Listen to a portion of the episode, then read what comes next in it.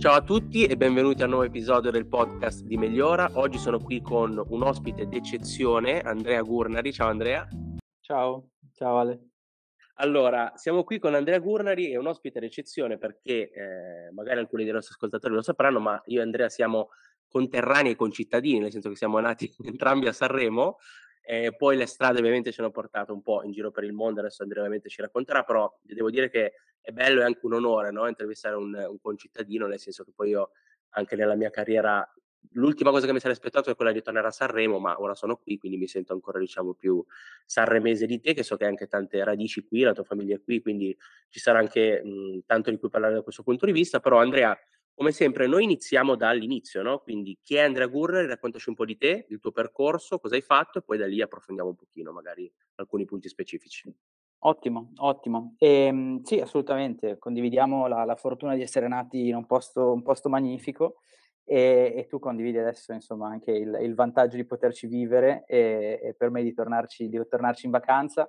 E. Io di fatto sono nato e cresciuto a Sanremo e intorno ai 18 anni mi sono poi spostato a Milano per, per studiare eh, in Bocconi e, e, di fatto ho passato circa tre anni in Bocconi facendo durante le eh, un periodo diciamo a Londra eh, per studiare a London School of Economics e mh, durante il periodo universitario di fatto insomma, ho affrontato un paio di, di sfide anche a livello di, di carriera nel senso che poi alla fine del periodo triennale ehm, c'è sempre stato un pochettino questo dubbio riguardo al master e soprattutto avendo visto una mentalità anglosassone durante le estati a, a, Londra, mi sono quasi convinto che non fosse il, il momento giusto per, per, andare a fare eh, un master o comunque non ero convinto in pieno eh, mm-hmm. di cosa fare e, e, magari ne possiamo parlare poi, poi più avanti. Sì. E, ehm, in ogni caso, in quel momento lì, quello che, quello che, è nato, insomma, ci sono certi episodi del destino che ti, che ti segnano. In quel caso lì è stato per me il, un viaggio che ho fatto a Manchester, dove a una sorta di conferenza per imprenditori o, o, o presunti tali, ho conosciuto un gruppo di ragazzi che stavano lavorando a, unia, a un'idea di business, eh, ragazzi italiani, ingegneri di, di Torino, e, ehm, e, di fatto avevano avuto questa, questa idea per una, diciamo, un caricabatterie ehm, costruito da loro, quindi un prototipo particolarmente eh, innovativo e di fatto avevano questo dubbio su come commercializzarlo. E, mm. e per me quello è stato un, diciamo, un incontro del destino, nel senso che mi ha dato questo, questo spirito di, di, iniziativa e di buttarmi dentro un mondo imprenditoriale che all'età di 20-21 anni affronti con molta spensieratezza, che forse è anche il modo migliore per, per affrontarlo. E, ehm, e, quindi di fatto abbiamo iniziato a lavorare l'idea di business con loro e mi sono ritrovato su questo diciamo, roller coaster emozionale e, e, di, e, di, avventura imprenditoriale che mi ha portato inizialmente a raccogliere da alcuni fondi eh, europei basati, basati, a Londra, stiamo parlando del 2013 più o meno, e prima della fine del, del, della triennale mi sono ritrovato a Londra con una società da gestire, con ovviamente gli altri ragazzi, e dentro un mondo completamente diverso da quello a cui ero stato, cui ero stato mm-hmm. abituato fino, fino, a quel momento. E, ehm, e di fatto con questa spensieratezza che dicevo prima eh, ho iniziato a lavorare a questo progetto e ovviamente insomma affrontando mh, quelli che sono i, i, i gran, le grandi sfide diciamo dell'imprenditoria soprattutto mh, quando sei abbastanza giovane facendo tutti gli errori eh, che potessi fare eh, dentro, dentro, questo progetto. E mh, ovviamente poi al, eh, mentre succede di, di, di enormi alti ed enormi bassi e poi chiaramente piano piano impari a ridimensionarli e diventa una, una learning opportunity enorme. E, ehm, e, dopo quello, di fatto, la società è durata circa un anno e, e nello stesso tempo mi sono trovato a gestire una prima tensione, diciamo, lavorativa legata a mh, quello che ho studiato e quello per cui ho studiato e portarlo dentro un contesto di stabilità economica, indipendenza, eccetera, eccetera, che mi ha portato poi ad entrare in un mondo mh, molto più corporate, molto più istituzionale e, e, quindi ho iniziato a fare application per, per lavori diciamo nel mondo finance, fintech mm-hmm. ehm, a Londra dove comunque ero sicuro di voler rimanere ehm, e di fatto ho iniziato a lavorare prima a Bloomberg per un periodo di circa due anni e mezzo focalizzato sul mercato europeo Mm-hmm. Um, inizialmente diciamo nel mondo business development, quindi la cosa più semplice era vendere Bloomberg ai clienti, ai clienti italiani e, e da lì diciamo è cresciuto come, come, progetto, si è espanso verso alcuni verticali come il mercato degli alternativi ehm, ed è stata un'esperienza incredibile ehm, che all'età di 21 anni, 22, mi porta a dover imparare molto, molto velocemente e a dover portare dietro un, un, un, marchio, che secondo me è anche una cosa molto importante durante la carriera, um, e a fare in modo che questo marchio, diciamo, sia in linea quantomeno con la tua abilità di, di parlare con, con, persone, eccetera, eccetera. E, mm-hmm. e quindi è stata un'esperienza magnifica. Um, ti dà anche l'opportunità di, di, di, lavorare con delle persone magnifiche e, e molto brave che ti spingono sì. uh, sia a livello di stessa grandezza, diciamo, sia a livello diciamo, di, di same level, um, sia a livello di, mh, mhmm, diciamo, looking up um, to managers, eccetera, eccetera. Quindi mm-hmm. è stata un'esperienza magnifica e fatta uh, abbastanza giovane. Um, da lì in poi ho studiato per il CFA, che è un esame uh, legato al mondo finanziario, legato al mondo di gestione di portafoglio e al mondo di gestione di, diciamo, di, di, di bilanci. E, um, e, quello mi ha portato, diciamo, da Bloomberg a BlackRock, Uh-huh. Al tempo BlackRock, um, ovviamente uno dei più grossi uh, gestori uh, patrimoniali del mondo. Um, il più grosso forse ormai, no? Credo come asset. Direi, siano... direi più grosso, siamo, se non mi sbaglio, intorno ai 6-7 trillion. 7 um, trillion, sì, esatto. Quindi mh, sicuramente tra i, tra i, più grossi. e mh, lo shift, diciamo, che ho notato, ma poi ne possiamo parlare più nel dettaglio, ma di fatto BlackRock a livello di positioning si è sempre messa come una technology company e, mm-hmm. e, quello che hanno fatto loro è investire in tecnologia fin dall'inizio, mm-hmm. creare una technology company anche come mindset e, ehm, e quello che diciamo la divisione che io uh, che, la divisione in cui io sono entrato era una divisione che si occupava di consulenza uh, sulla gestione dei, dei portafogli per quelli che potrebbero essere competitor e quelli che erano competitor di BlackRock. Um, mm. E quindi era una technology consulting um, firm di fatto dentro BlackRock con un tool tecnologico che è stato creato per i gestori patrimoniali di BlackRock e che poi veniva venduto ad altri, ad altri asset manager. Quindi mh, mhmm, un misto, diciamo, dentro una compagnia comunque iper tradizionale a livello di gestione di portafoglio, di fatto era una tech company al, al suo interno. E, ehm, e, quindi è stato molto interessante, ovviamente molto focalizzato sull'ambito tecnologico, mi sono trovato a dover gestire, passare da fare business development, quindi a molto relazionarsi con, con persone, a fare coding, quindi è stato un, un cambio molto forte a livello di, di, skill set e a livello di adattamento, ovviamente. E, ehm, diciamo, challenging per molti punti di vista, ma allo stesso tempo molto, molto utile per espandere un pochettino lo skill set e per vedere anche quello che non mi sarebbe piaciuto fare a lungo certo, termine, certo, che è un certo. qualcosa che durante la carriera penso sia una delle, delle cose più importanti che uno deve portarsi dietro.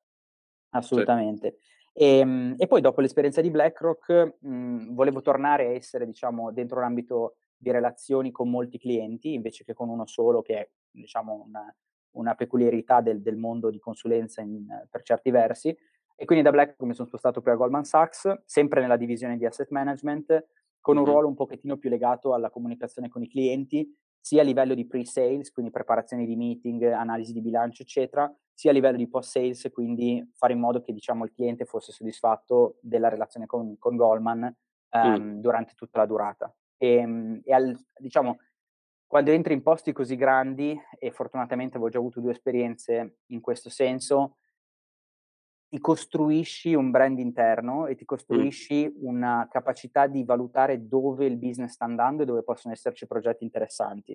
E quindi averlo affrontato in una fase, diciamo, dove ero già 4-5 anni dentro la mia carriera, mi ha permesso di vedere alcuni trend e alcune, eh, diciamo, alcuni trend e alcune situazioni molto interessanti da, da, analizzare. Nel mio caso, per esempio, era il mondo blockchain, eh, tokenizzazione di, di titoli finanziari, è un mondo completamente nuovo dove nessuno in realtà sapeva che cosa stava succedendo. Certo. In che anno era questo, Andre? Che, che meno? Era circa il 2017, quindi eh, era quindi il periodo proprio... in cui c'erano initial sì. coin offering L'inizio, e il finanziario sì, stava iniziando a guardare a questa nuova tecnologia con un interesse economico molto forte mm-hmm. e, mh, e, avendo avuto il mio angolo, diciamo, lato BlackRock e lato technology, um, per Goldman era molto interessante vedere che cosa, st- cosa stessero facendo i competitor principali nel mondo di gestione patrimoniale.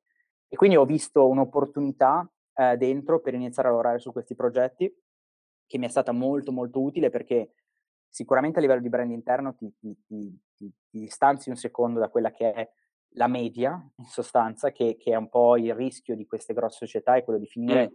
dentro una sorta di limbo um, di, di, carriera, dove vedi poche uscite, dove vedi poco interesse, dove il lavoro diventa molto ripetitivo, eccetera, eccetera. E, ehm, e mi ha permesso di crearmi un minimo di, di, di, profondità dentro una parte interessante.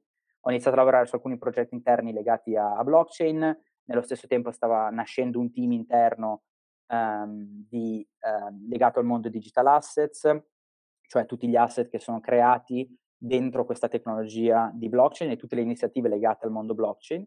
E, um, e una delle società con cui stavo lavorando, di fatto con cui abbiamo lavorato con Goldman, era una startup, mm-hmm. ehm, e diciamo mi ha riportato alla mente ehm, il mondo, diciamo, di, del founding uh, experience che avevo fatto all'inizio e mi ha di nuovo trascinato, senza volere, ehm, dentro questo mondo. Quindi mi sono ritrovato di nuovo a essere molto attratto dal mondo delle startup, già facevo uh, angel investments, quindi comunque sono sempre stato legato al mondo startup, ma di fatto vederlo dalla parte del cliente è particolarmente interessante, particolarmente accattivante perché ti viene voglia di, di tornare dentro quel mondo. Mm-hmm. E, e, naturalmente poi mi sono ritrovato diciamo, a, a, lasciare Goldman per andare a lavorare da loro. E, ehm, è stata un'esperienza magnifica, nel senso che l'esperienza principale che avevo fatto all'inizio era un'esperienza diciamo da 0 eh, a 1, quindi la creazione della compagnia. In questo caso qua si passava da 1 a 100, quindi la scalabilità, eh, il lavorare con molti clienti diversi, il gestire complessità molto ampie. Sono passato, diciamo, da Goldman a questo ruolo di product manager dentro, dentro questa compagnia eh, che si chiama Nivaura, che aveva raccolto circa 20 milioni di, di seed financing, che mh, mm, mm. è molto abnormal per l'industria sì. ehm, e da molti investitori molto forti come London Stock Exchange eh, e altri fondi di VC. E, e, e, mi sono ritrovato di nuovo dentro, dentro il mondo startup, in questo caso ehm, a gestire diciamo, la costruzione del prodotto. Quindi un ruolo di nuovo molto diverso da quello prima, perché comunque sei dentro il prodotto, vedi tutto quello che succede nella compagnia, sei al centro dell'organizzazione, però mm-hmm. ovviamente non sei parte del management team e riporti al management team. Ci sono dinamiche molto più, più complesse. In ogni caso è stata un'esperienza incredibile. E, ehm, e dopo quell'esperienza lì, diciamo, mi sono sentito pronto per andare dove ho capito abbastanza velocemente nella mia carriera che sarei voluto essere, mm. ehm, che era il mondo del venture capital. E, mm-hmm. e, di fatto l'ultimo step per me per arrivare pronto a, a questo mondo era quello di finire diciamo, il percorso universitario. E quindi da lì ho lasciato il, diciamo, la, la società dov'ero, sono entrato al Master in Business Administration a London Business School e, ehm, e, da lì ho iniziato a lavorare ancora prima di iniziare dentro il mondo venture capital, eh, mm-hmm. a Berlino e ehm, successivamente a Londra per due fondi um, e, e, di fatto è stato, insomma, ho avuto prova e ho comunque uh, messo in gioco molto uh, de, di quello che avevo in mente, di quello che ero sicuro dentro il mondo venture capital prima di trovare ovviamente la, la cosa più, uh, più affine a quello che ad oggi, perché alla fine è un'evoluzione costante di quello che esatto. crede, quindi di quello che ad oggi credo che sia la cosa più, più affine a quella che è la, la mia carriera. E, e, poi più recentemente ovviamente ho iniziato questo, questo nuovo progetto che è ancora ehm, diciamo sotto ehm, segreto, mettiamola così, ehm, che di fatto sarà un altro fondo di investimento e, e, e che al momento non posso parlarne molto, ma ehm, sarà un'altra iniziativa abbastanza imprenditoriale dentro, dentro il mondo venture capital, mm-hmm. sempre comunque basato a Londra, quindi questo non, non cambierà. Bello, quindi bello. una lunga introduzione, ma mi sembra... No, no, ma ti, ti ho lasciato parlare perché stai dicendo tante cose interessanti, ovviamente in base alle cose che dicevi mi si accendevano le lampadine, no? quindi note, così di quello che ti voglio chiedere, ma la prima cosa che ti voglio chiedere è ehm, diciamo fondamentalmente la maggior parte dei nostri ascoltatori sono financial literate, no? comunque persone che sanno di cosa stiamo parlando, però alcuni no, no? A me piace sempre diciamo, semplificare il più possibile i concetti in modo che tutti possano accedere a quello che stiamo dicendo e poi utilizzino no, anche il podcast per dire ok, adesso so ad esempio cos'è un MBA, no? che prima non lo facevo, non lo sapevo per dire. Tu hai menzionato tante cose durante questa presentazione ovviamente interessanti, ma tra le ultime ovviamente hai detto venture capital, no? che magari per persone come me te sono cose, tra virgolette, scontate, perché ne parliamo tutti i giorni, ma magari perché ci ascoltano. Quindi ti vai di raccontare magari proprio quasi la definizione da, di dizionario come se il dizionario fossi tu, no? Che cosa vuol mm-hmm. dire venture capital e ovviamente poi insieme il mondo legato magari di private equity e quali sono le differenze, no? Magari principali sì. tra le due cose. Sì, in realtà il venture capital è una delle industrie più vecchie um, del mondo, senza, senza, citare le altre, ma in realtà che cos'è? È, credo che la, il primo caso di venture capital per spiegarlo a, a chi non ha mai, eh, diciamo, toccato con, con, mano questo mondo, è quello che mh, dentro, diciamo, mi, penso fosse Caterina d'Aragona, comunque una regina al tempo, mm-hmm. ehm, finanziava le barche, eh, i vascelli, esatto. che partivano dall'Europa per andare in America. E, ehm, ovviamente che cos'era? Era un profilo di investimento molto a rischio, ehm, che portava molto rischio e che era molto difficile da valutare, e che nel caso fosse stato di successo, quindi questo vascello che partiva dal Portogallo e andava verso le Indie, in questo caso, trovava un nuovo mondo e trovava un nuovo mondo con dentro delle, mh, mhmm, diciamo, dei, dei, dei valori e con dentro delle risorse che altrimenti non si potevano conoscere. Il venture capital è lo stesso tipo di, di investimento, nel senso che quello che, che, noi facciamo è investire in startup, quindi società piccole che nascono da un'idea, da una visione, da un, da un gruppo di persone che si mettono assieme e che hanno un qualcosa, può essere un prodotto nel caso di software, può essere un, eh, un, un computer fisico nel caso di hardware o altri, o altri tipi di, di, investimento. E di fatto il nostro lavoro è quello di investire soldi dentro queste idee e, e aiutare questi ragazzi o questo, questo, diciamo, questo founding team effettivamente ad avere successo. Ovviamente mm-hmm. questo successo è derivato da mh, mhmm, fattori che sono molto esogeni e possono andare da qualsiasi parte, sì. e, mh, mhmm, però di fatto questo è il modo forse più semplice per spiegare che cos'è il venture capital, un investimento ad alto rischio, ad alto ritorno e, e che credo che negli ultimi anni sia entrato dentro la mentalità di molti investitori ehm, come un tipo di investimento che può essere parte di un portafoglio di investimenti uh-huh. dove dentro c'è i tuoi titoli azionari, i tuoi titoli obbligazionari, eh, diciamo tue, eh, il tuo oro, eccetera, eccetera. Quindi sta piano piano diventando parte di un portfolio eh, di, di, qualsiasi investitore e ovviamente diventa anche molto più semplice spiegare che cos'è per noi e, e farlo. La comunità è enorme ormai. Certo, certo. Anche in Italia ormai diciamo abbiamo parlato anche con um, un paio di episodi fa con un ragazzo eh, che è il Chief Growth Officer,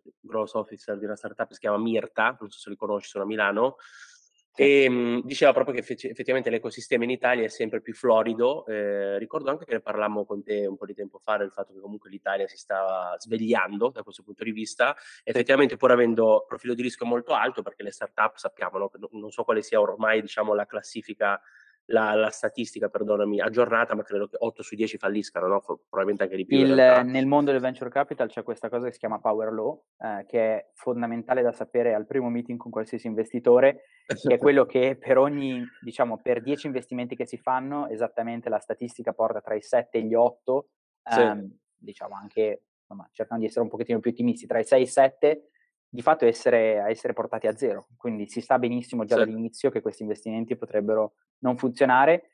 Ne basta uno dentro un portafoglio certo. che raccolga almeno 20 o 30 volte quello che è stato investito, che è un profilo di, di diciamo, eh, è, è, quello che, si, che, sperano tutti, e per effettivamente far funzionare un fondo. È il caso magari mm-hmm. di Facebook o dei grandi investitori che hanno mh, diciamo investito in Mark Zuckerberg quando era dentro una, una stanza universitaria, aveva la sua idea ed è diventata Facebook naturalmente. Quindi eh, sono profili particolari, però sono, insomma, eh, possiamo parlare anche dell'ecosistema italiano ovviamente, però sicuramente parte da un mindset e un cambio di mindset che è quello di una propensione al rischio un pochettino più, più alta mm-hmm. ehm, e sicuramente il sistema sta, sta assimilando questo tipo di profilo di rischio. Certo, certo. Poi comunque st- fare startup è estremamente difficile e complicato per mille motivi, eh, molto spesso perché sono first time founders, quindi rag- persone, ragazzi che non hanno esperienza imprenditoriale, eh, un pochino meglio quando sono imprenditori magari falliti, nel senso che hanno già visto cosa hanno sbagliato e possono imparare da quegli errori, però comunque diciamo che i fondi no, di venture capital aiutano tantissimo perché aiutano proprio nell'accompagnare in questi, in questi percorsi perché effettivamente hai bisogno di aiuto, oltre che di capitale, perché effettivamente questo è quello che danno, no? danno soldi per riuscire a far scalare e sviluppare l'idea, però l'idea in sé alla fine è la cosa, diciamo non la meno importante, perché comunque ovviamente è importante avere un'idea no? che sia valida, sia forte, però è assolutamente l'execution no? che fa la differenza, quindi come sviluppi l'idea e devi avere persone in gamba che abbiano esperienze che ti aiutano a farlo, proprio perché abbiamo detto 8 su 10, 7 su 10 siamo positivi, 6 su 10 falliscono, ma poi anche quelle che diciamo ai 5 anni effettivamente poi sono ancora vive, sono probabilmente ancora meno, no? quindi non soltanto fare startup e riuscirci, ma farla poi diventare un'azienda per una Facebook, per una Airbnb o eccetera eccetera, che tra l'altro è diventata profitable soltanto l'anno scorso, da non so quanti anni che sono sul mercato, ehm, ce ne sono tantissime che nessuno diciamo neanche conosce perché falliscono subito, no? Ma c'è un, um, un tema di fondo che secondo me si, si adatta molto bene anche alla discussione che stiamo avendo adesso, che è quello dell'accettazione del fallimento e della, della capacità di apprendimento, che nel mondo startup è fondamentale e io mi ricordo di aver letto ormai credo dieci anni fa questo grande, uh, era Wired, che è un, un, magazine che non so se esce ancora in realtà, ma è stato forse sì. uno dei miei più importanti punti di riferimento a livello di, di, lettura e di apprezzamento del mondo tecnologico, che celebrava il fallimento. Ed è un qualcosa che nel mondo del venture capital, così come nel mondo della carriera, e questo è un, è un punto per cui per me è molto importante, in realtà il fallimento non esiste. Cioè questa è una cosa che va apprezzata e va, e va capita e su cui bisogna molto lavorare. Noi facciamo molto lavoro, per esempio io come investitore faccio molto lavoro sulla parte psicologica con, con i founder. Certo perché l'ho vissuta io stesso questo, questo roller coaster che poi la, è un po' la carriera in realtà, dove tu devi prendere decisioni in una fase di, di grossa incertezza. Le decisioni possono andare in mille modi, così come nel venture capital tu puoi investire in una startup che può andare e diventare Facebook, come chiudere dopo, dopo un anno e mezzo, però di fatto devi viverla con un'accettazione che nel caso dovesse andare male è un ottimo learning point per la prossima. Non a caso ci sono certi certo. fondi che si focalizzano su serial founders cioè mm-hmm. che un founder che ha fatto già qualcosa e se ha fallito è molto meglio perché gli dà un'opportunità di rifarlo meglio. E quindi quel learning opportunity è un po' come dare le, le, le seconde chance, ma la tua carriera è fatta di mille seconde chance in realtà, assolutamente, se le cose non dovessero andare bene. Ma è sempre un tema culturale e psicologico, no? un po' come negli investimenti, cioè quando c'è quella follia collettiva di gente che vende così o che corre in banca a ritirare i soldi, queste cose qua, chiaramente sono persone ovviamente che non hanno giustamente esperienza in quello che stanno facendo, ma non hanno neanche la razionalità di capire che, eh, e questo è un tema molto ricorrente nel nostro podcast e anche nella consulenza di carriera che facciamo, che diciamo che l'errore o il fallimento è un fallimento soltanto se gli permetti di diventare un fallimento, no? se tu invece lo prendi certo. come a livello proprio psicologico, come eh, learning point, come cosa che tu puoi imparare per di- migliorare, che effettivamente è questo che è la vita, no? perché nel senso noi continuiamo a sbagliare e, ehm, e, e impariamo con questo, quindi se tu non ti abbatti, se continui ad andare avanti, tendenzialmente in tutto, nella vita, nelle start-up, negli investimenti, nel lavoro, tendenzialmente alla fine avrai successo perché è inevitabile, no? Fondamentalmente. Quindi eh, vedere magari una persona che, anche ad esempio nel tuo caso, no? Tu hai fatto tante cose diverse e una persona magari esterna o tu stesso potevi dire, cavolo, ho provato aziende importantissime e difficili in cui entrare, come Bloomberg, Goldman, BlackRock, e ho fatto tre cose diverse. E magari potevi, potevi vederla come, ok, ho sbagliato, non, non, ero bravo, non so cosa fare Beh, nella mia vita. Invece l'hai preso come, come hai fatto tu, come punto per dire, ok, io lo dico anche tante volte ai miei clienti, no? cioè, non sai cosa fare, non sei sicuro che carriera scegliere, prova. Uh-huh. Prova questa cosa, se poi per due anni vedi che non ti piace, cambi, non c'è nessun problema. Cioè, è proprio un tema culturale e in Italia facciamo fatica anche per quello, no? Cioè, il tema del fallimento è molto... Deve essere accettato, se... deve essere sì. accettato il processo, cioè nel senso che alla fine io e, e, e mi ci sono ritrovato molte volte onestamente, anche se uno da fuori vede magari dei nomi interessanti, vede delle, delle grandi esperienze, quello che è, però in realtà ci sono stati enormi momenti di difficoltà sia a BlackRock sia a Goldman. Come normale che sia, no? Cioè assolutamente, cioè... assolutamente. E nel momento in sé è stato difficilissimo perché avevi messo magari delle grandi aspettative, tu stesso certo. ti eri certo. messo delle grandi aspettative e ovviamente la parte esogena, quindi chi hai attorno, e, eccetera, vogliono il meglio da te e quindi ti portano naturalmente a fare in modo che tutto sembri fantastico, eccetera, eccetera. Poi in realtà ovviamente passi momenti molto difficili, non, però quello che alla fine mi ha permesso un pochettino di, di, di, di, portarmi avanti è la visione un pochettino a lungo termine e certo. l'apprezzamento certo. che di fatto è un pochettino una palestra, quello che fai nella, direi nella prima parte di carriera, ma in realtà la carriera stessa è, è, è, una, certo. una, è, un, è un processo costante di apprendimento. Sembra veramente, adesso lo diciamo, e sembrano banalità, no? Perché poi alla fine ci devi passare tutti i giorni e magari la vedi più difficile, però poi in realtà l'importante è avere un piano personale di che cosa ti piace effettivamente e cercare di capirlo prima possibile nella tua carriera. Dal mio punto di vista è stato questo, cioè io mi sono trovato a dire io voglio fare VC, eh, voglio fare venture capital, l'ho capito più o meno, per fortuna, lo dico sempre, l'ho capito abbastanza velocemente nella mia carriera mm. e ho lavorato in quell'ottica lì. Magari ci ho messo un anno in più, ci ho messo due anni in più, può darsi, però mi son dato delle deadline, magari di dire: "Guarda, entro i 30 anni cerca di avere più o meno chiaro al Mh-mh. quantomeno che cosa non sei bravo a fare o che cosa non ti piace". E l'unico modo per farlo è o avere delle persone a fianco, dei mentor o avere delle persone a fianco che l'hanno già fatto e trovarli molto velocemente nella tua carriera, oppure provarlo tu stesso. E ovviamente noi magari, insomma, scontiamo anche il fatto di arrivare da un da da una città non particolarmente grande o comunque non avere un network già di base creato e quindi molte volte lo devi fare te per forza. Non hai molto molto altro modo se non di passarlo sulla tua pelle. Sì. E ed è fantastico alla fine, nel senso che ti porti 2 o 3 capelli bianchi in più forse, Esa almeno nel esatto, mio esatto. caso, però però ne è valsa la pena. No, no, ma sicuramente. Poi un altro tema secondo me fondamentale, quello che hai detto è super rilevante, è, mhmm, un concetto che ho visto molto, ehm, quando avevo letto, mi ricordo tanti anni fa, la la biografia di Steve Jobs, no, Reality Distortion Field, quindi il il campo di distorsione della realtà.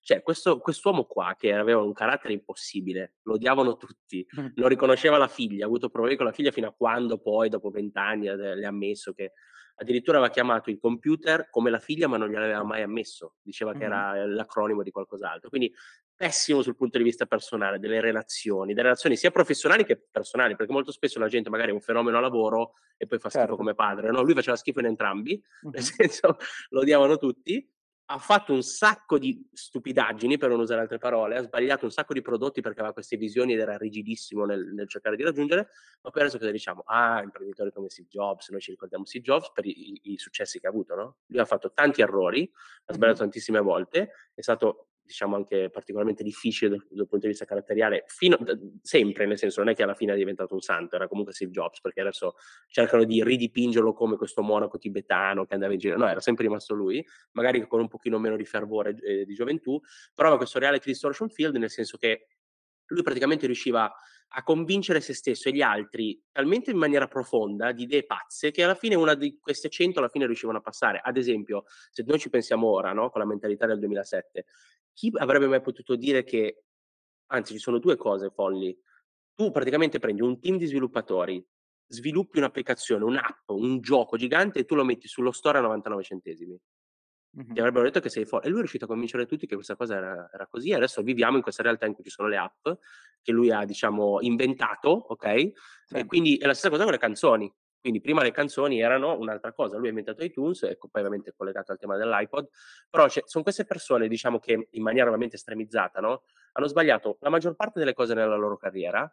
Di queste cose che ha sbagliato alcune sono andate bene, erano talmente giuste che poi ovviamente hanno diciamo, ehm, coperto gli errori che hanno fatto, no, lo stesso adesso è uscito il film, non so se l'hai visto, Air, il film sul su Eh, Michael ancora Jordan, no, visto, sì. beh, te lo consiglio perché è fantastico. È da far vedere a tutti, se lo devi far vedere a dei founder di startup, Mh-mh. sales team, cioè è un film incredibile ed è una storia vera incredibile perché hanno cambiato veramente non soltanto il gio il mondo del basket, ma il mondo dello sport, ehm, con la volontà di non fallire mai. Nel senso, lo stesso Jordan, per dirti, no, avrà sbagliato quanti miliardi di tiri nella sua carriera, però ce lo ricordiamo soltanto per quello che ha fatto bene.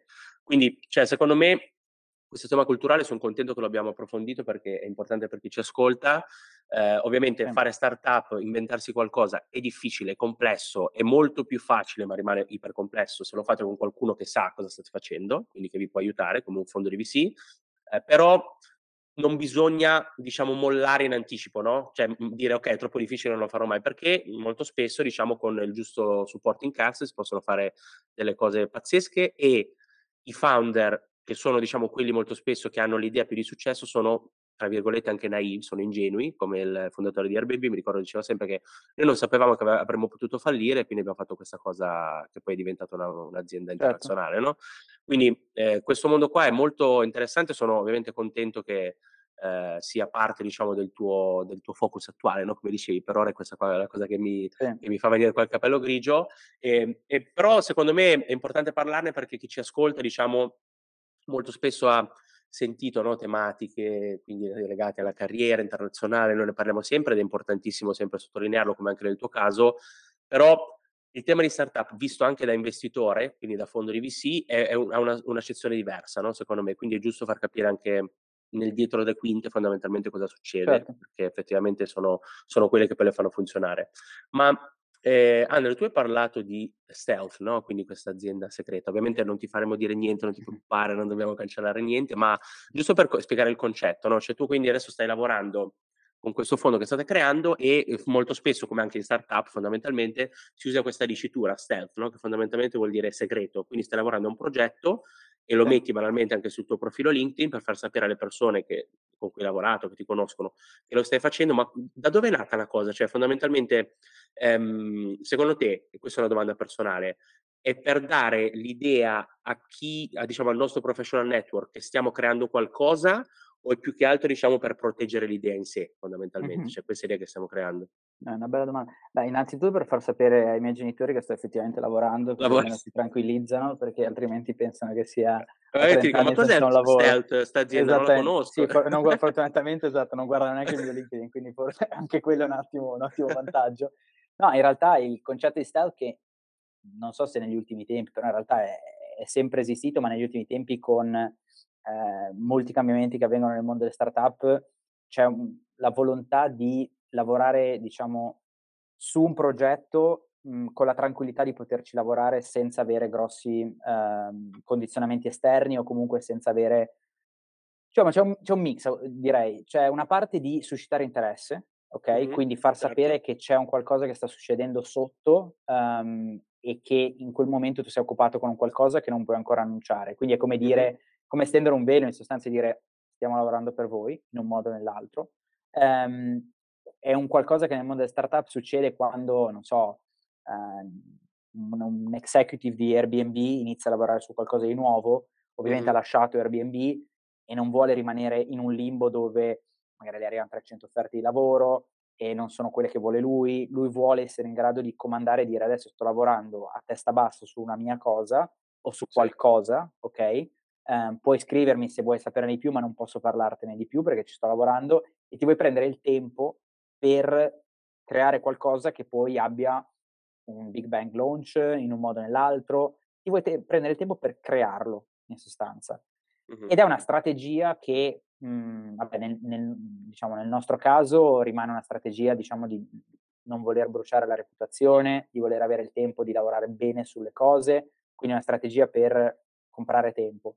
In altri casi le startup lo usano per dire quandi come ti facessero un occhiolino dicendo: "Sto lavorando su qualcosa, ne vuoi sapere di certo. più?" Però non vuoi lanciare se non hai un brand, se non hai un qualcosa effettivamente da far vedere. Quindi è è un qualcosa che io consiglierei di fare soltanto a chi magari ha avuto già tanta esperienza, dove ha un network che gli permette di proteggerlo anche da tutto questo, okay, mh-mh, un ragazzo di 21 anni che mette una startup in stealth non genera particolare interesse su quello che sta esatto, facendo e e non esatto. non ha neanche molto senso perché in realtà c'è poco interesse a sapere su cosa sta ehm, su cosa sta lavorando magari, ehm, però è più per dire: "I'm busy working, I'm heads down Mh-mh. on something", eccetera, quindi Wo work in progress, lavoro in corso, ma sto facendo qualcosa di grande. Voi esattamente. voi avete già una timeline in mente, non so se puoi dirlo anche lì, eh, un un lancio che Ehm, avete in mente prossimi o mesi, prossimi mesi. okay, Mhmm, prossimi settembre, dopo l'estate, ehm, sicuramente se ne saprà di più. Bene, bene, dai, bene.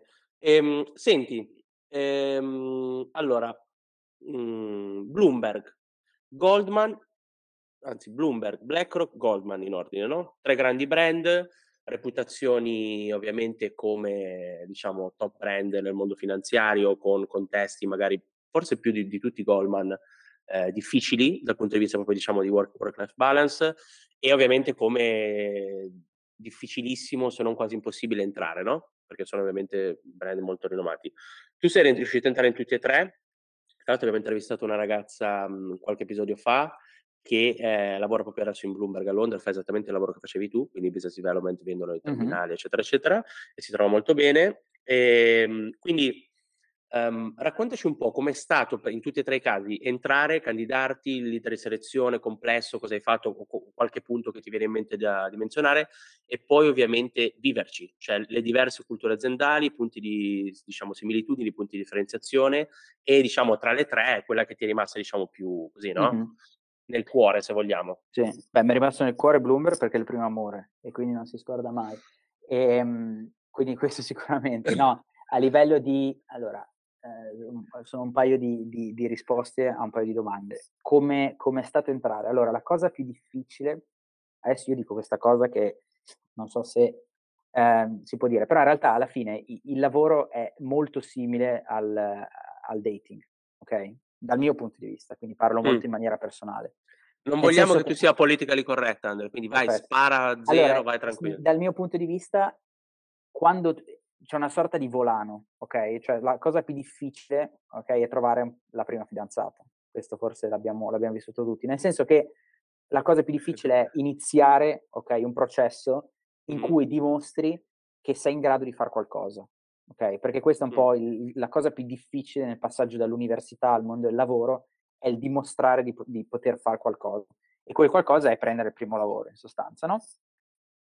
Con Bloomberg l'entrata è stata quella, mhmm, allora il processo di applicazione è stato fatto molto semplicemente con, una, con un'application online eh, basata sul, su, su, un CV e lettera di motivazione cover letter, più un paio di domande. Il consiglio in quel caso lì è sempre quello di spendere tanto tempo. Io le vivevo sempre un pochettino come sessioni di terapia, eh, il fare application, perché non è tanto lo stress del oh, devo fare l'application, è quanto lo stress di avere delle risposte a domande molto difficili, magari, tipo che cosa porti a questa compagnia, e, ehm, tipo che hanno due, due livelli di risposta, cioè, cioè, perché vuoi questo lavoro? E ci sono alcune meme magari che, che vedi ogni tanto, cioè, per i soldi oppure per, per, altre cose, quando in realtà poi c'è un secondo livello che è perché voglio effettivamente andare in questo posto. Cioè, certo. Cioè chiedersi questa cosa qua è un qualcosa di molto importante e per me è stato un qualcosa di cercare di capire dove fossero le affinità tra quello che Bloomberg rappresentava a quel tempo, quindi financial innovation, technology, tutto quello che mi interessava particolarmente, ed effettivamente quello che io potevo portare a questo posto, che era molto poco quando, quando ho iniziato. Portavo la mia esperienza magari da founder, fallito tra l'altro, quindi era anche abbastanza, insomma, la voglia di rivincita personale, eccetera, eccetera. E, ehm, e poi eh, come, come si fa ad entrare nel momento in cui mandi l'application, praticamente tiri una monetina, ti siedi, inizi a, a pregare se, se, se, credi in qualcosa e speri che quel processo riesca a passare facilmente. Sì. Ricordo, cioè, giusto per, per, per, contesto, questo è il primo lavoro, quindi non hai nessun tipo di network che ti aiuta, magari non hai un recruiter che ti può, che ti può dare una mano, quindi sei da solo, cioè te, il tuo CV, la tua motivazione e poi il resto sono affari tuoi. Il tuo CV poi, quasi vuoto, tra l'altro, perché non è altri che fai fatica a riempire, no? tra l'altro, esatto, fai esatto, fatica esatto. a riempire, devi riempirlo con qualsiasi cosa che abbia, che abbia un senso, alcune volte neanche ha senso, però di fatto il CV ti dà dei talking points per poi affrontare le interview. Che poi diventa il vero challenge, cioè entrare in questi posti qua è effettivamente avere la bravura o la fortuna nel, nel mio caso, di riuscire a, a, fare dei colloqui dove esce la tua vera persona, nel bene o nel male. E magari posso raccontare alcuni, alcuni aneddoti perché poi questo processo certo. qua è totalmente variegato, totalmente imprevedibile um, ed è un processo che io ricordo sempre essere il vero training sulla resilienza.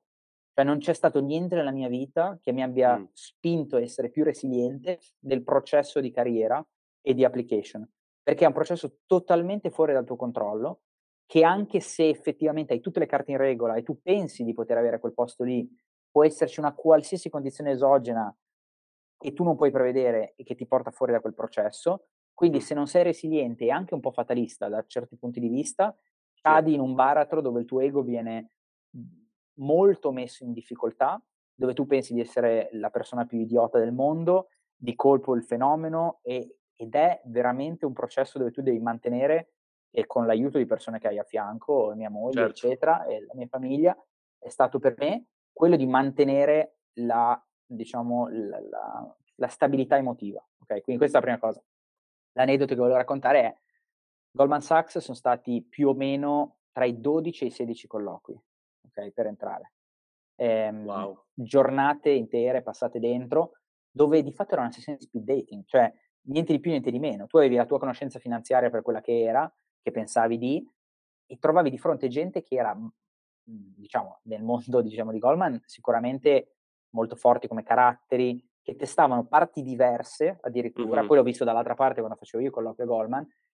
Usci- letteralmente tu incontravi due persone, erano 30 minuti, una persona magari faceva un good cop, bad cop, che è una strategia abbastanza comune, mm-hmm. quindi uno molto cattivo l'altro molto dolce, che, che ti mandano in confusione perché devi capire esatto. velocemente, devi, come si dice in inglese, read the room, velocemente per capire chi è il good cop, chi è il bad cop, chi in realtà quel giorno lì si è svegliato male, chi in realtà effettivamente gli piaci, quindi è molto difficile. E poi l'ho visto dopo, quando poi assumevo io, che le due persone escono dalla stanza, le altre due persone arrivano e si dicono che, su cosa bastonare per la sì. prossima, ok? Quindi tu devi affrontare con questa fatalità che sai dove sono i punti, ok? Sai i tuoi punti deboli, te li prepari prima. Tornando al discorso, diciamo, di Bloomberg, eh, quelli sono stati i colloqui dove devi velocemente cliccare con la persona che hai davanti. Devi cliccare con la persona che hai davanti, che è una cosa molto importante, devi eh, praticare le tue social skills, devi essere molto preparato sul posto. Io ho sempre avuto, sempre lasciato passare e, e, e rifiutato persone che si presentavano come se non sapessero neanche perché erano lì. Mm. Ma, ma, non una preparazione tanto di dire ah so quant'è, non so quanto è stato il fatturato l'anno scorso, quanto crescete, perché questi sono dati che una minima preparazione te la danno, ma che hanno fatto lavoro su loro stessi per convincermi che sono la persona giusta, cioè che, so, mm. che sanno che in quel momento preciso in cui siamo nella stanza, sia io che quella persona sappiamo perché siamo lì. Questa è una cosa molto importante di fermare il, il tempo e dire sì. ok, siamo io e te, tu mi stai convincendo, mi sembra che sia realistico quello che tu dici, andiamo avanti.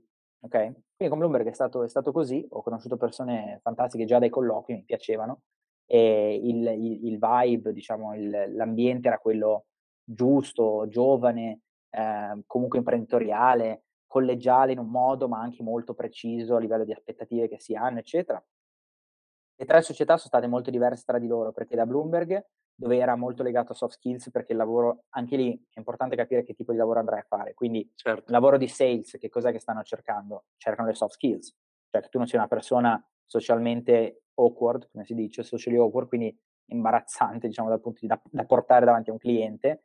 Certo. Eh, se vai a fare un lavoro un po' più tecnico, bene, aspettati magari che l'interlocutore non sia la persona più friendly del mondo, ma magari voglia sapere effettivamente che cosa, cioè, mh, diciamo, un, un, profilo finanziario molto più definito.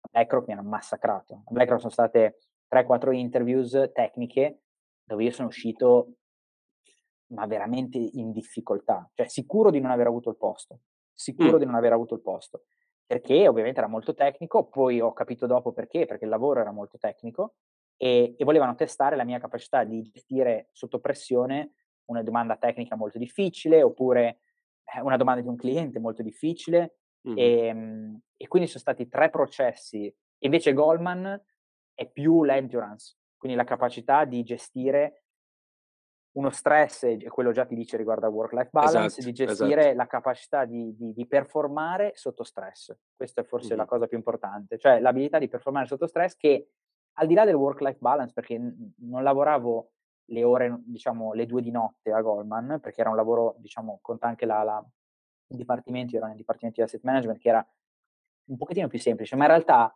a livello di ore lavorative, ma in realtà ti setta la qualità del lavoro che devi portare. Mm-hmm e loro vogliono che tu già dal colloquio setti la qualità del lavoro che, sia, che, che la persona che arriva deve portare, che è quella di un, comunque era un ambiente con molto stress, comunque era un ambiente dove devi performare sotto stress. Il livello comunque altissimo, no? Cioè lo stress è un po', diciamo, un modo è, per far uscire sì. il meglio.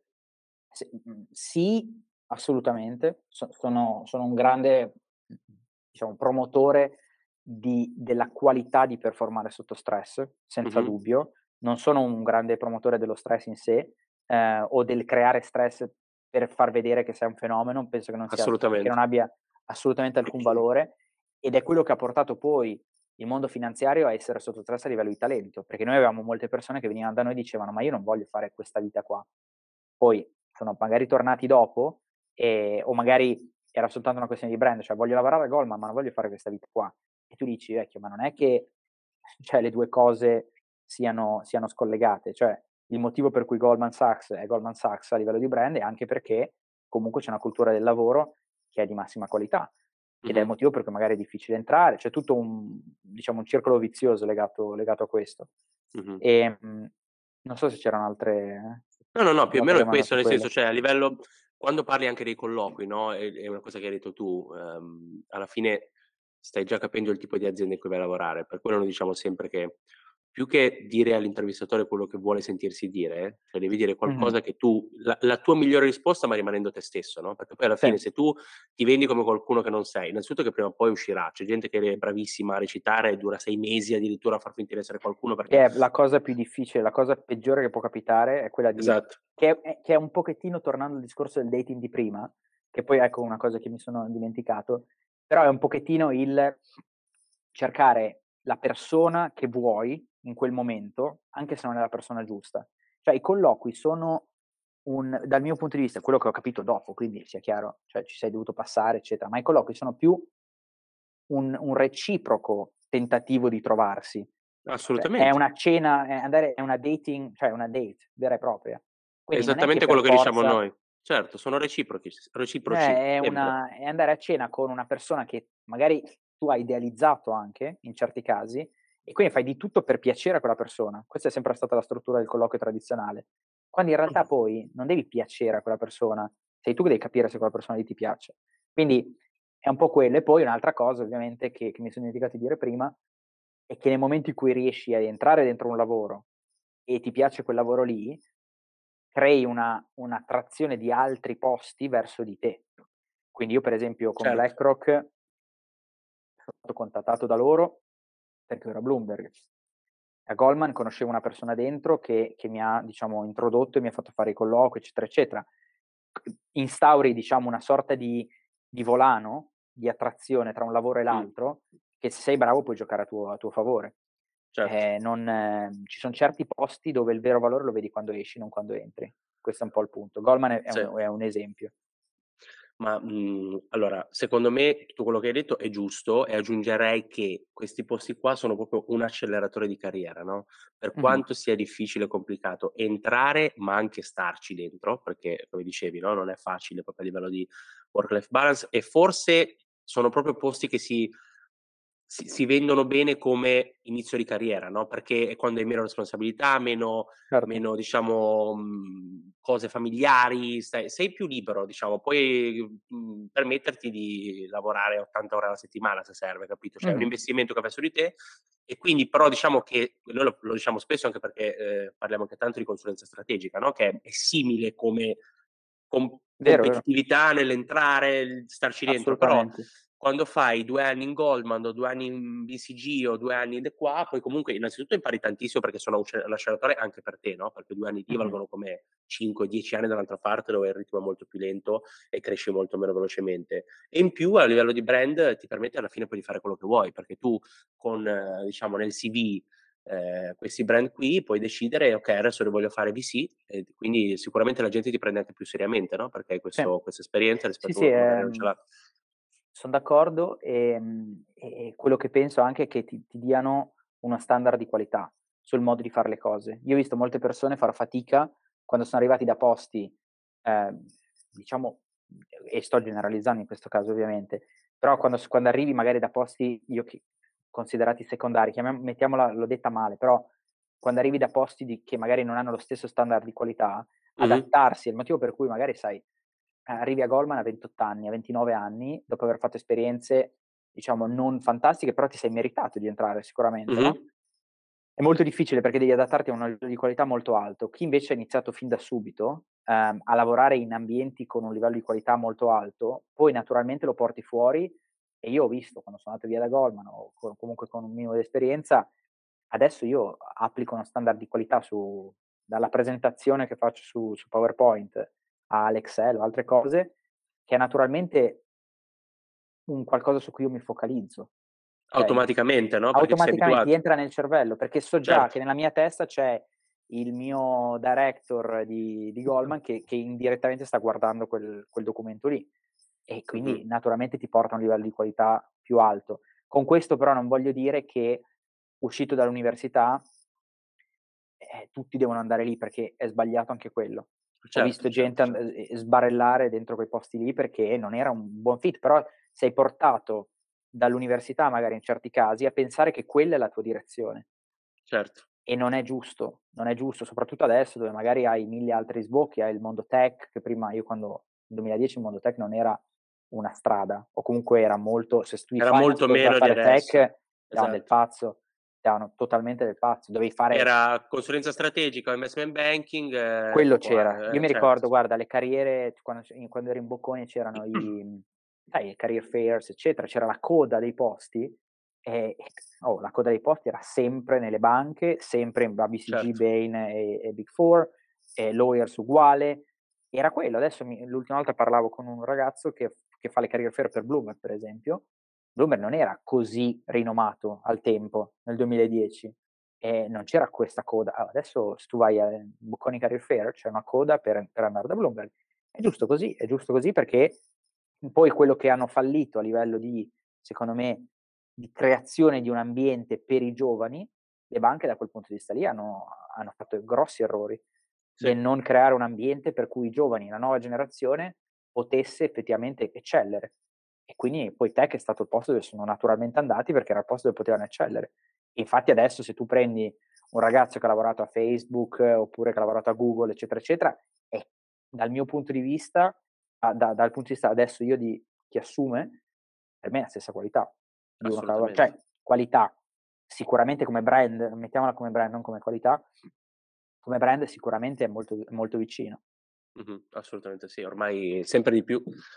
Eh, queste sono cose giuste da dire più che altro perché Um, ma chi, chi, poi fa la Bocconi o comunque queste università diciamo che sono molto collegate col mondo del lavoro se ne rende conto da solo, no? Però ad esempio io quando facevo EWP per una startup di Rocket, noi a prendere solo i bocconiani e i bocconiani venivano da noi perché è figo fare Rocket, fare startup, mentre prima magari non era così, no? Cioè mh, era una mentalità diversa. Poi rimane sempre vero, esatto, rimane sempre vero che il, non so, adesso parlavo l'altro giorno con, eh, con la Bocconi 33% va in strategic consulting e il, quello rimane sempre vero perché certo. stai studiando finanza, economia, no? Però eh, anche un po' diciamo dal punto di vista sia di chi entra a studiare lì che comunque mh, si è già autoselezionato perché vuol dire che sei una persona ambiziosa sia dal punto di vista appunto delle aziende che assumono è bello sapere che c'è differenziazione sicuramente mm-hmm. no? anche per il mondo sì, sì. e si spera di più eh, esatto. E, ehm, invece senti, parlando di scuole, di università, di selezione, eccetera, l'MBA da LBS, London Business School, come è andata? È stato difficile entrare e come sta andando? Non so se hai finito, stai finendo, come sta, sì, come è stata l'esperienza? Finito.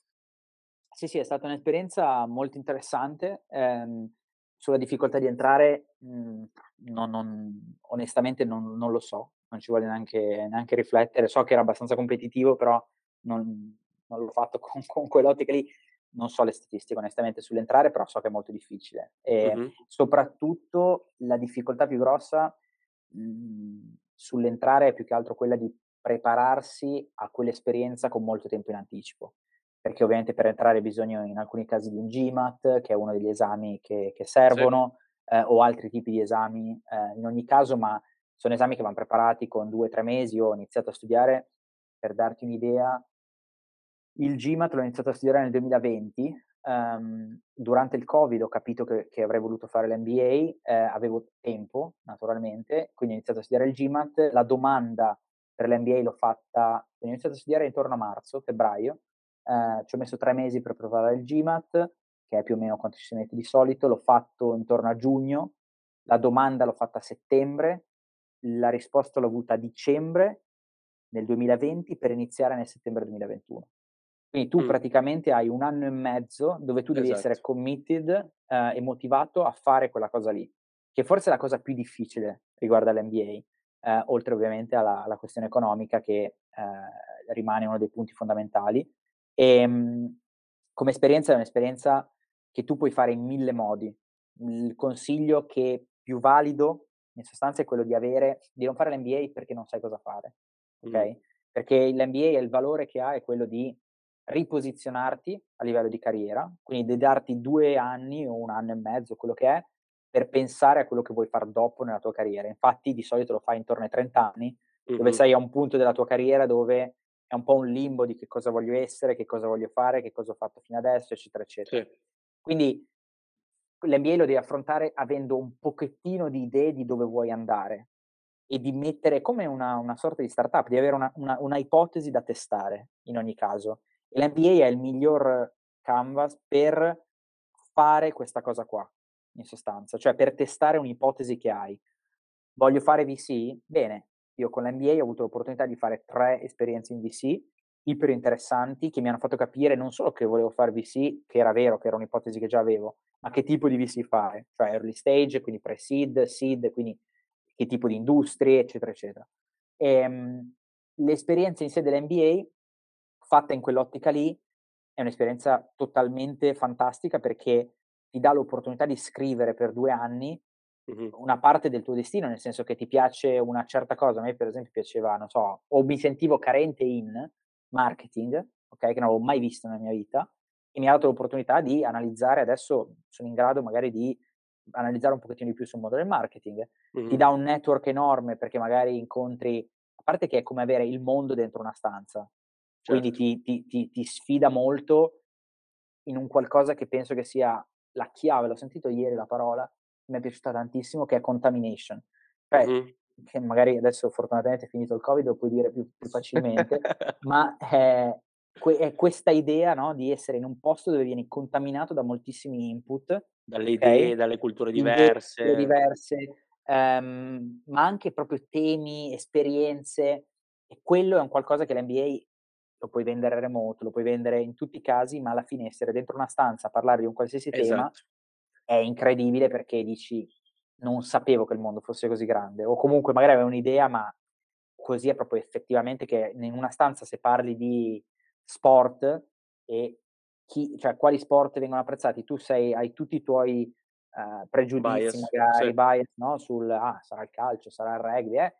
E ti arriva, non so, il ragazzo che dice, ma ragazzi, guardate che in Cina il badminton, il volano è una roba più figa, poi arriva... O il cricket in India, impazzisco. Esatto, l'indiano che dice, no, ma ragazzi, guardate che il cricket... Cioè, è una contaminazione di idee, di input che è fantastica, quindi è un'esperienza da fare, cioè un'esperienza che potrei consigliare a chi si trova in una fase di carriera in cui vorrebbe fare qualcos'altro ma non sa come arrivarci, oppure si sente incompleto da un punto di vista educativo, oppure vuole fare un'esperienza che gli cambi effettivamente molte idee che ha, è sicuramente un qualcosa da fare. Ovviamente c'è un, un, un punto di signaling um, e di brand e quindi il mio consiglio è sempre quello di farlo se accresce in qualche modo, se aumenta la tua persona pubblica a livello di eh, recruitment, eccetera. Secondo me l'MBA perché... ha senso solo fare nelle top business school. Se fai un MBA tanto per farlo in un'università eh, qualsiasi, non, cioè perdi è Sono brutto d'accordo. dirlo, no? Però cioè, se non lo fai nelle top 10 in Europa, che sono quelle che conosciamo, top 10 negli Stati Uniti, eccetera, eccetera, si perde quasi il senso perché appunto l'NBA lo fai per quello, lo fai per il tuo brand personale, per l'esposizione a tematiche, culture, tutte diverse che ti fanno veramente esplodere il cervello, te lo fanno crescere e soprattutto di persona perché online non ha senso. Cioè si perde il bello dell'NBA, oltre al network che poi ti creino, che poi rimangono contatti che hai da lì per la vita, ad esempio. No, no? ma Quindi è incredibile. È Quindi... onestamente incredibile e infatti da quel punto di vista lì io mi ero messo in testa comunque due nomi, eh, non volevo andare in US perché um, avevo una bambina in arrivo, eccetera, quindi era troppo distante per me per farlo e poi sarebbe stato molto complesso e poi ha un costo smisurato, sì. anche ci sono accessi a studio ed è un qualcosa su cui bisogna lavorare molto e, ehm, però di fatto io avevo London Business School e INSEAD, che sono le, le top mm-hmm. a, livello, a, livello, europeo, sì. con un sistema diverso, ovviamente perché una dura un anno, un'altra dura due anni, eccetera, eccetera, però di fatto avrei potuto accettare le prime cinque, ok?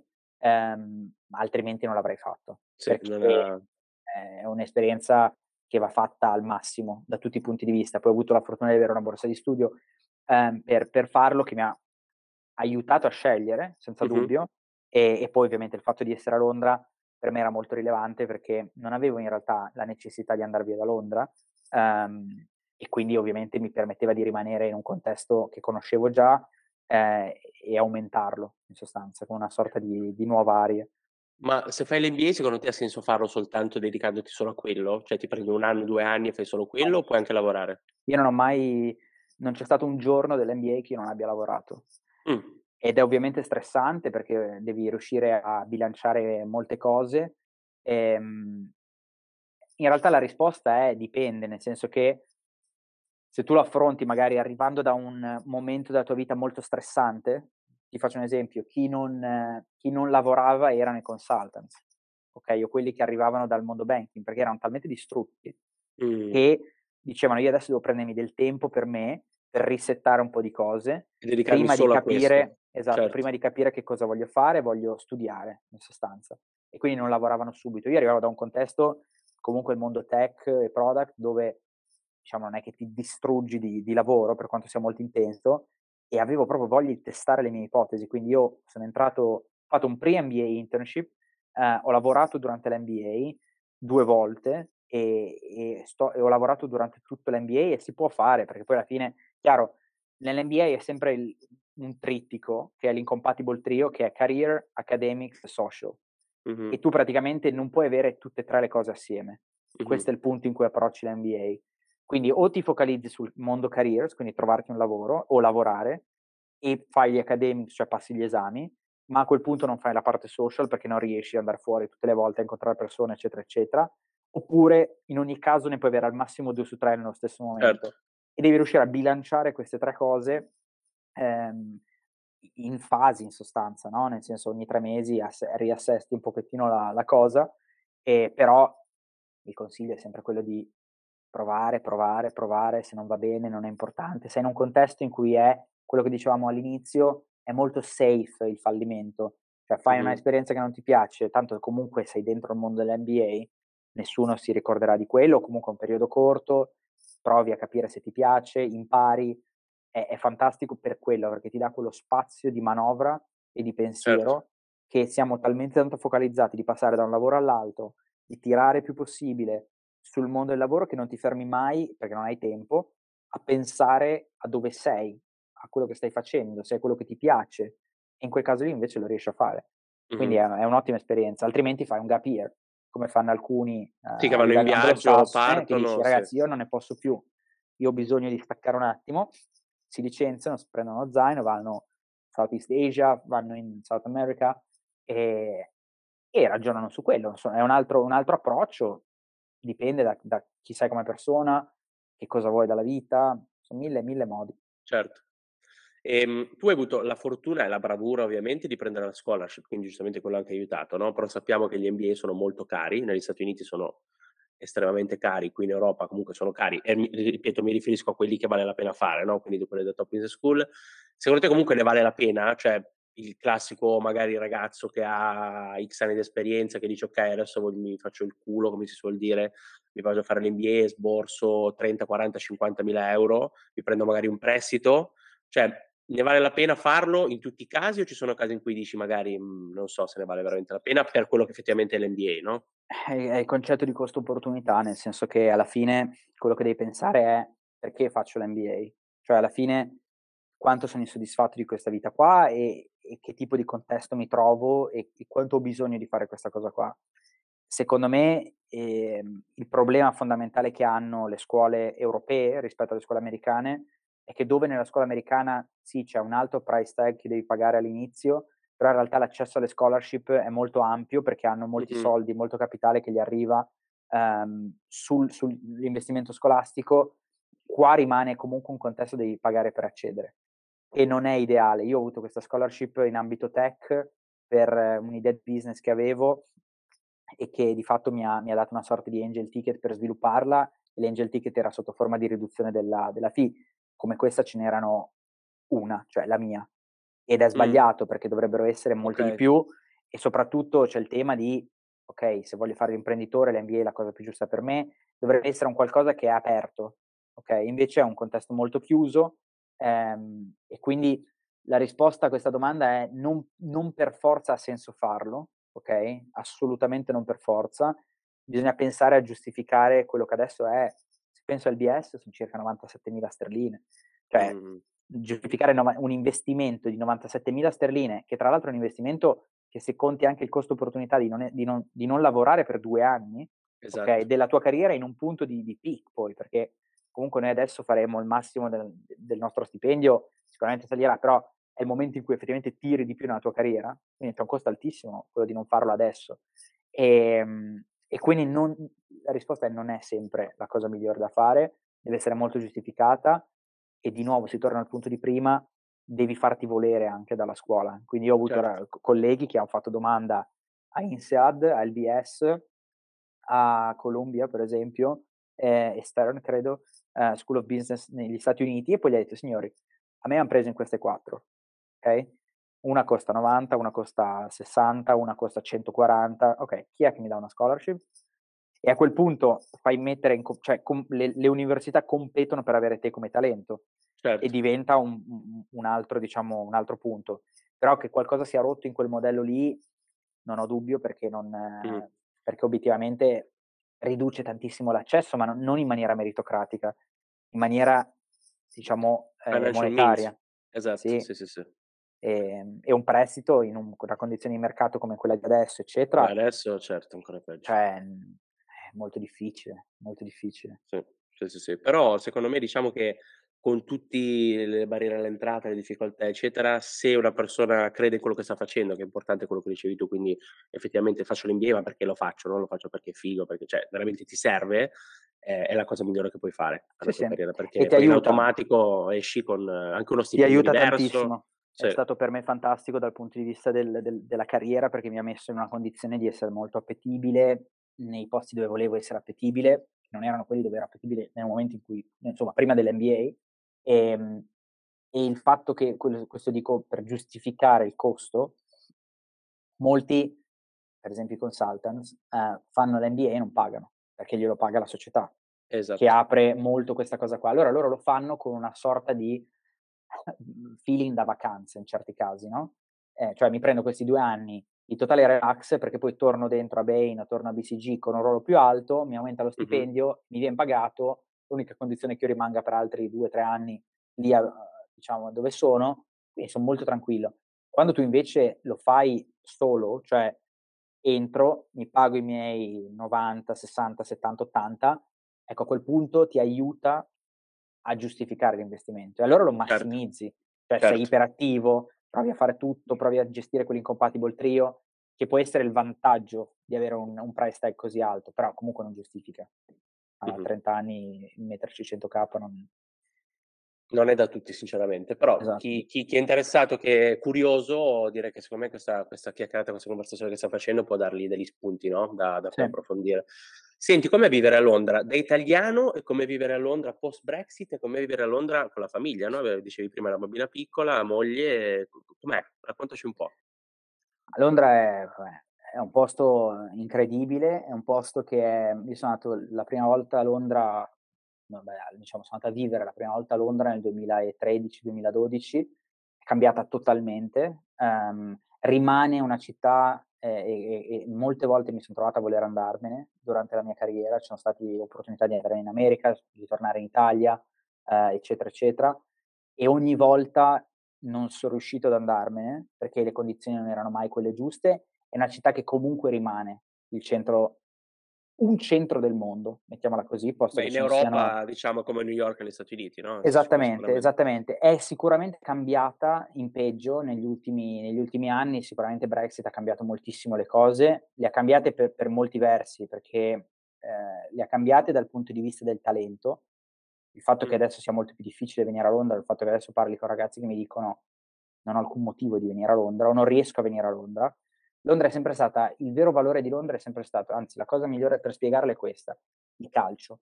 Cioè l'Inghilterra ha creato la propria fortuna sull'umiltà di capire che c'erano persone più brave a fare certi ruoli.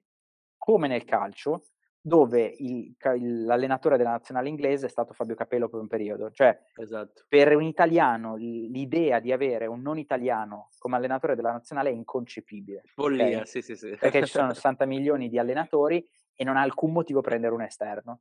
E poi ovviamente sono molto bravi. Però c'era stato un punto nel 2013-2014 in cui mi ricordo che avevano spiegato, cioè, in cui hanno fatto una, un assessment dove c'era, ok, il capo della principale assicurazione um, è portoghese, il capo della banca uh, centrale è un canadese, uh, il capo di Vodafone era Colau al tempo, cioè mm-hmm. c'era proprio questa idea che si potesse, che il valore della del portare talento in quel posto fosse il valore che poi portasse Londra e l'Inghilterra a essere dov'era. E questo certo. era vero, cioè era assolutamente vero. Brexit ha cambiato questa dinamica perché ha portato gli altri paesi europei ad attirare il talento, cioè a dare un motivo per andarsene da Londra, sì. che era banalmente anche economico, perché mi ricordo nel 2014-2015 il cambio era 1,44, quindi io per ogni sterlina che facevo di stipendio, io tornavo in Italia e avevo 1,44 euro. Mm-hmm. E questo è incredibile, nel senso ti dà un potere d'acquisto che ti porta a rimanere dove sei, a tirare molto, ma anche a poter spendere ovviamente nel posto da cui arrivi magari. Quindi certo. ti crea una dinamica molto virtuosa. Se que- per esempio perdi questo valore qua, ecco che mi diventa molto più interessante portare in Europa. Se poi l'Europa è, mettiamola così, intelligente abbastanza per attirare talento con tax break come c'è in questo momento, quindi agevolazioni fiscali, e le stesse banche hanno adesso bisogno, comunque le industrie hanno anche bisogno di portare gente verso l'Europa, si mm-hmm. crea un esodo che è stato in qualche modo tamponato, ma in realtà io parlo per, diciamo, per il mondo degli italiani che conosco a Londra, ha creato due grossi problemi. A livello di, diciamo, stipendi alti, ehm, le persone sono state portate in Italia o portate in Europa dalle banche o hanno visto il vantaggio a livello fiscale e se ne sono andati. E mm-hmm. nel mio caso, dei, dei, miei amici, posso contarne più o meno un 60% dei miei amici che se ne sono andati da Londra. Ma il problema principale è stato al, nella, nella, fascia, diciamo, di camerieri, eh, donne delle pulizie, eh, tutta quella fascia di servizi fondamentali, perché da lì nascono i prossimi ragazzi che entrano a Bloomberg o altri posti anche in certi certo, casi, certo. perché magari sono ragazzi che imparano l'inglese, creano un network, vogliono rimanere lì, fanno carriera e poi naturalmente si genera un, un, un volano, no? un ecosistema che che è molto valido ovviamente poi lì si è perso questo ecosistema, perché adesso... Era anche uno un po' di motivi per cui molti andavano a Londra, oltre alla vicinanza, no? Però perché dicevi posso andare lì libero, perché devo andare negli Stati Uniti che oltre a essere a 6 ore o 9 ore di aereo, vai soltanto se hai un lavoro, no? Non puoi andare ti a Ti dà un'enorme quindi... opportunità, Londra ti dava un'enorme opportunità, io me ne sono andato su letteralmente, cioè ho dormito su un divano per un periodo, cioè, e ti dava quell'opportunità lì, you, fi- cioè you figure it out quando sei lì.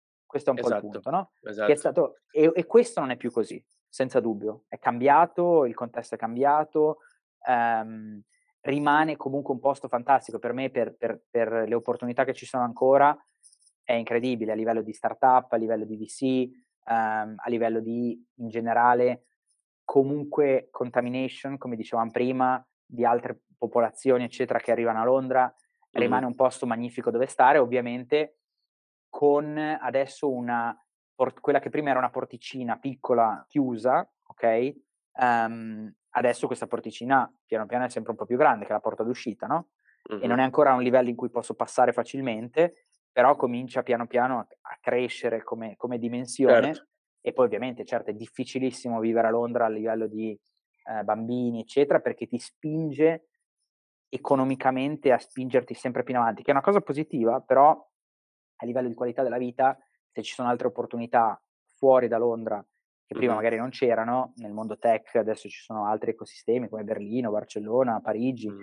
eh, la stessa Milano, dove puoi fare qualcosa, ehm, comincia a pensarci. Però mm-hmm. il, il, il, punto fondamentale poi perché uno rimane a Londra è per il mindset, cioè per la mentalità che c'è in quel posto, portata dagli stranieri, non portata mm-hmm. dagli inglesi, esatto, esatto. che è una mentalità comunque focalizzata sull'esecuzione, focalizzata sul fare cose, c'è l'opportunità di creare progetti interessanti, c'è un mercato aperto che ti permette di comunque testare idee, è una mentalità che è diretta, straight to the point, execution focused, che, che, non puoi trovare altrimenti. Questo rimane comunque il vantaggio. No, esatto. L'unico posto che ha è così sono gli Stati Uniti, ma appunto. Sì, certo, però con molti difetti la... e con molto. Esatto anche loro con grossi problemi in questo Tante momento. tematiche, specialmente adesso, eh, oltre ad avere un presidente che ha probabilmente 135 anni, poverino, vabbè, a parte questo, dai, non, è, non, è, non, è, la sede di quiz. E, ehm, no, volevo fare una battuta sul calcio, che effettivamente un esempio è la, la Premier League, no? che è nettamente il campionato migliore del mondo, cioè non c'è paragone proprio, c'è la qualità delle squadre, però la nazionale effettivamente devono tenersi gli inglesi, quindi alla eh, fine, poi l'unica cosa che possono cambiare, a parte gli scherzi.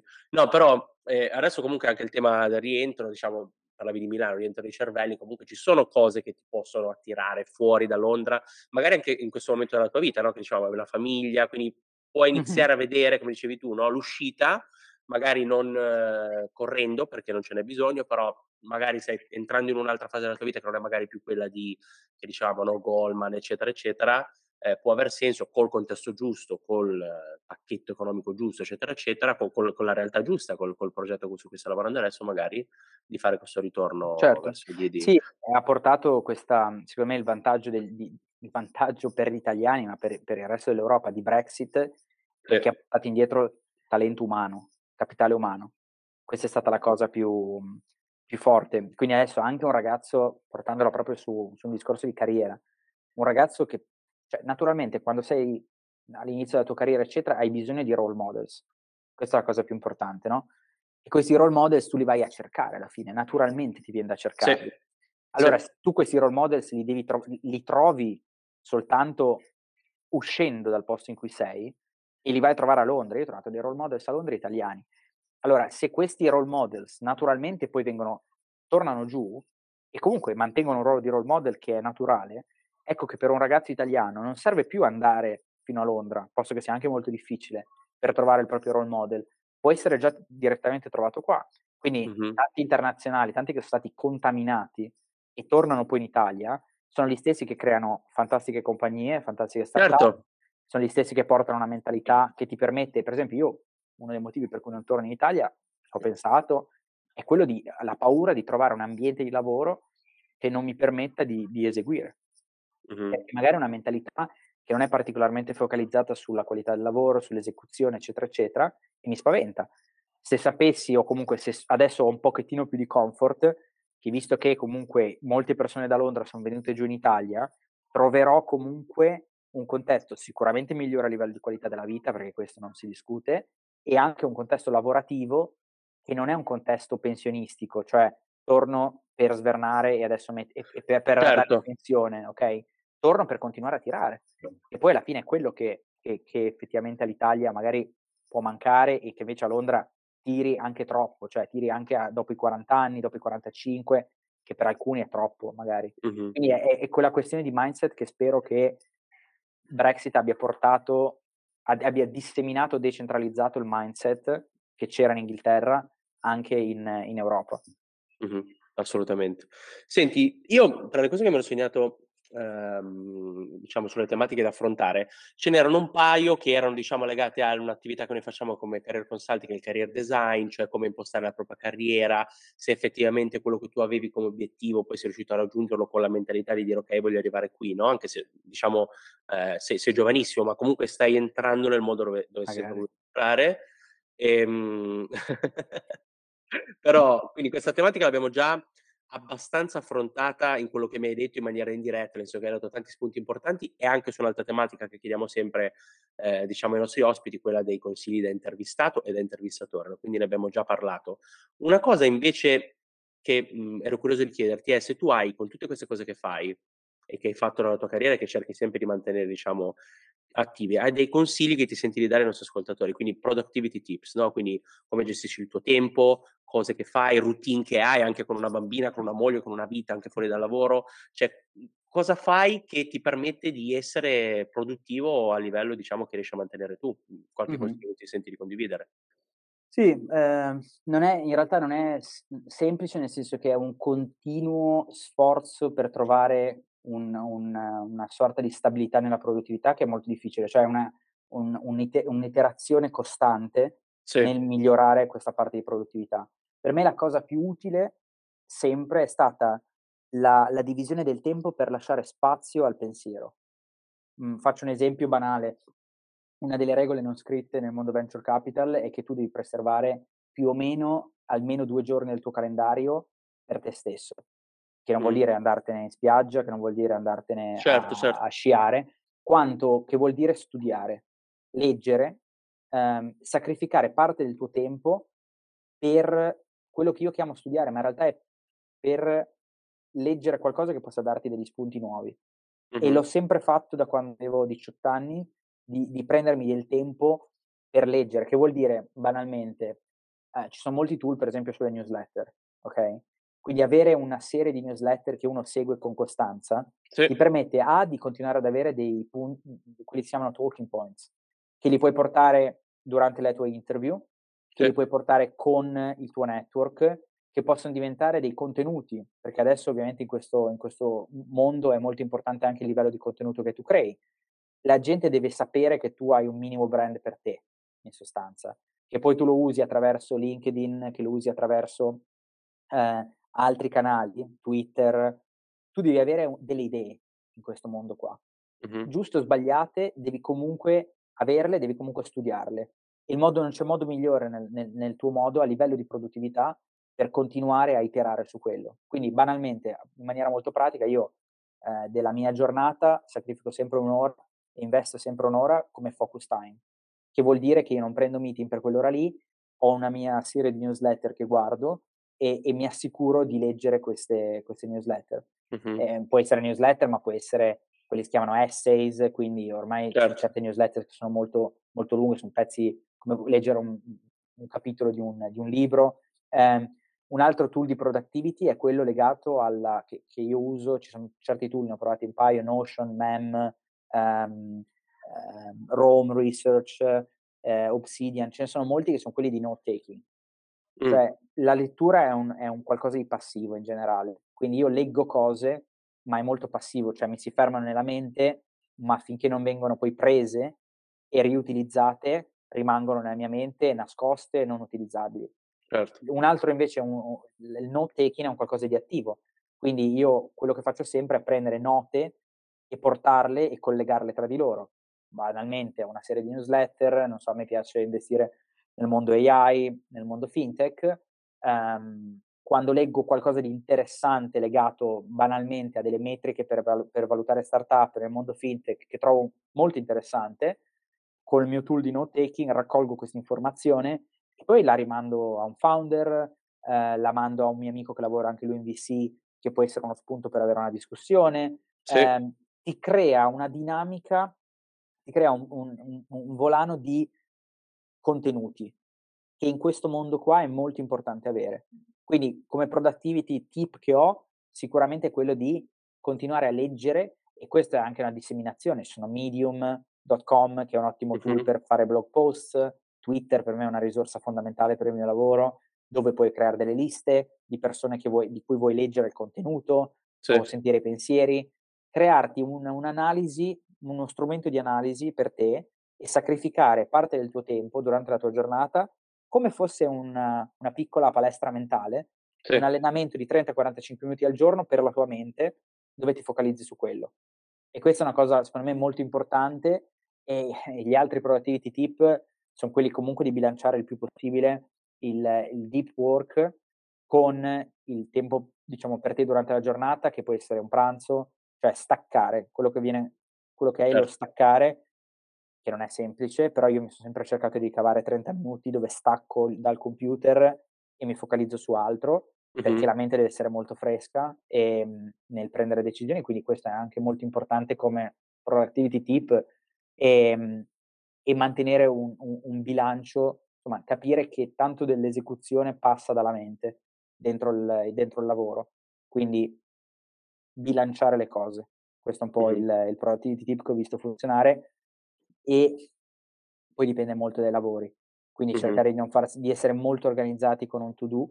Uh, io uso Microsoft To-Do che si, che si, lega a Outlook, ma ci sono mille tool per farlo. Sì, sì, um, sì. Ehm, per fare in modo di essere molto efficaci sull'esecuzione quindi questo ognuno poi ha il suo, il suo modo, però ehm, è un qualcosa che mi, mi, dà tranquillità di non perdermi in molte cose.